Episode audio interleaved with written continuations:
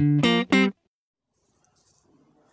Everyone मैं हूँ palette और लेके आ गई हूँ मेरा नया एपिसोड तो आज का एपिसोड बहुत ही स्पेशल है मेरे लिए, क्योंकि ये हर वो युवा की, हर वो बालक की पुकार है, जो आज की एजुकेशन सिस्टम से परेशान हो गया है। और आप आप भी मुझे बताइएगा कि आपका ये मेरा लिखावट कैसी लगी।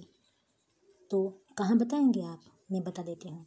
आप मुझे बताएँगे मेरे इंस्टाग्राम हैंडल पे, जो है P A underscore Y A L one two double eight और सुन के अपना रिस्पॉन्स दीजिएगा तो मुझे भी मोटिवेशन मिलता रहेगा, मुझे भी सपोर्ट मिलता रहेगा। तो आइए, शुरू करते हैं। ज़िंदगी के नए नए रूप सामने आते हैं। कुछ लोग फूल बिखेरते, कुछ लोग कांटे बिछाते। कहते तो हैं कि हम आपके भले की सोचते हैं पर अंदरूनी तौर पर अपना ही सपना मुकम्मल करते हैं। कोई बहकाते हैं कि हम सफल हैं और तुम्हें भी सफल बनाते हैं।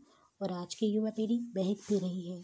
सपने दिखाए जाते हैं, काम करना नहीं समझाया जाता। काम करने से क्या मिलेगा, वही बताया जाता है। क्या दौड़ में भागना ही नसीब में है, मेरे भारतवासियों? क्यों आज भी गुलाम हो तुम पैसों के? अगर कामयाबी के पीछे भागना ही सिखाया जाए तो शर्म आती है मुझे उस सोच पे।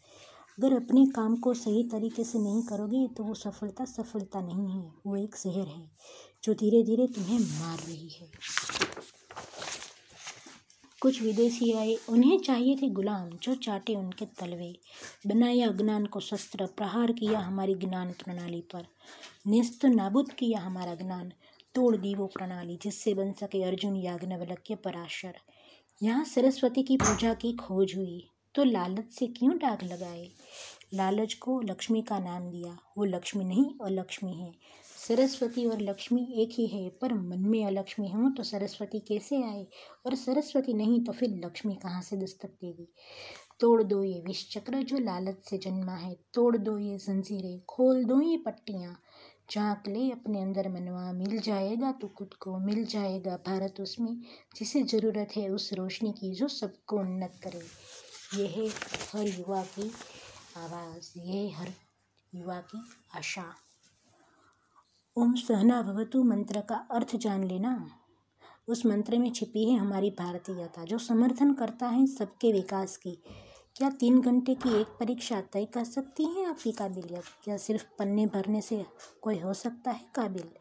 कब बदलेगी ये मानसिकता? क्या एक सवाल का जवाब भी एक हो? ये सही है? क्यों बालक की जिज्ञासा को मार देते? अगर वो सवाल पूछे, क्यों नहीं सिखाया जाता कि एक सवाल के कई जवाब, कई पहलू होते हैं?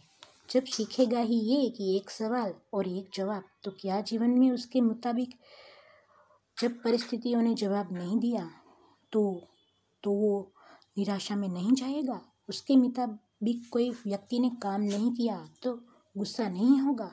बालक को अगर मानते हो, भगवान तो क्यों छीनी आज़ादी? क्यों छीनी जिज्ञासा? क्यों करवाई गुलामी? अब तो करो इंसाफ। यह हर बालक की पुकार। यह हर नह फरिश्ते की आवाज़। जब कपड़ों की डिज़ाइन बदलते हैं तो पढ़ाई की सिस्टम क्यों नहीं बदल सकती? पहले माँ बाप को या शिक्षक को ही बद, शिक्षकों को ही बदलना पड़ेगा, क्योंकि बिना वर्तमान बदले भविष्य कैसे अच्छा होगा? यह हर बालक की पुकार यह हर बालक की आशा। तो ये थी मेरी कविता, जो मैंने अपनी एजुकेशन सिस्टम को बदलने के लिए लिखी है कि हाँ अब जाग जाने की ज़रूरत है। हमें अपनी एजुकेशन देने की पद्धति में बदलाव करना होगा। हमें ये समझना होगा कि हर बालक यूनिक होता है तो उसकी यूनिकनेस कैसे हम निकाल सकते हैं? कैसे उसे भीड़ में रेस करना नहीं सिखाना हमें, यही तो समझना है हमें। तो बस ये थी मेरी कविता। तो आपको कैसी लगी और सुन के कि आपको कुछ भी बदलाव की ज़रूरत लगती है तो मुझे मेरे इंस्टाग्राम पे आप डीएम कर सकते हैं और मुझे फॉलो भी कर सकते हैं, क्योंकि मैं मोटिवेशनल पोस्ट डालती रहती हूँ मेरे इंस्टाग्राम हैंडल पर। तो चलिए मिलते हैं मेरे नए एपिसोड में। तब तक के लिए स्टेट ट्यून्ड बाय बाय जय श्री कृष्णा।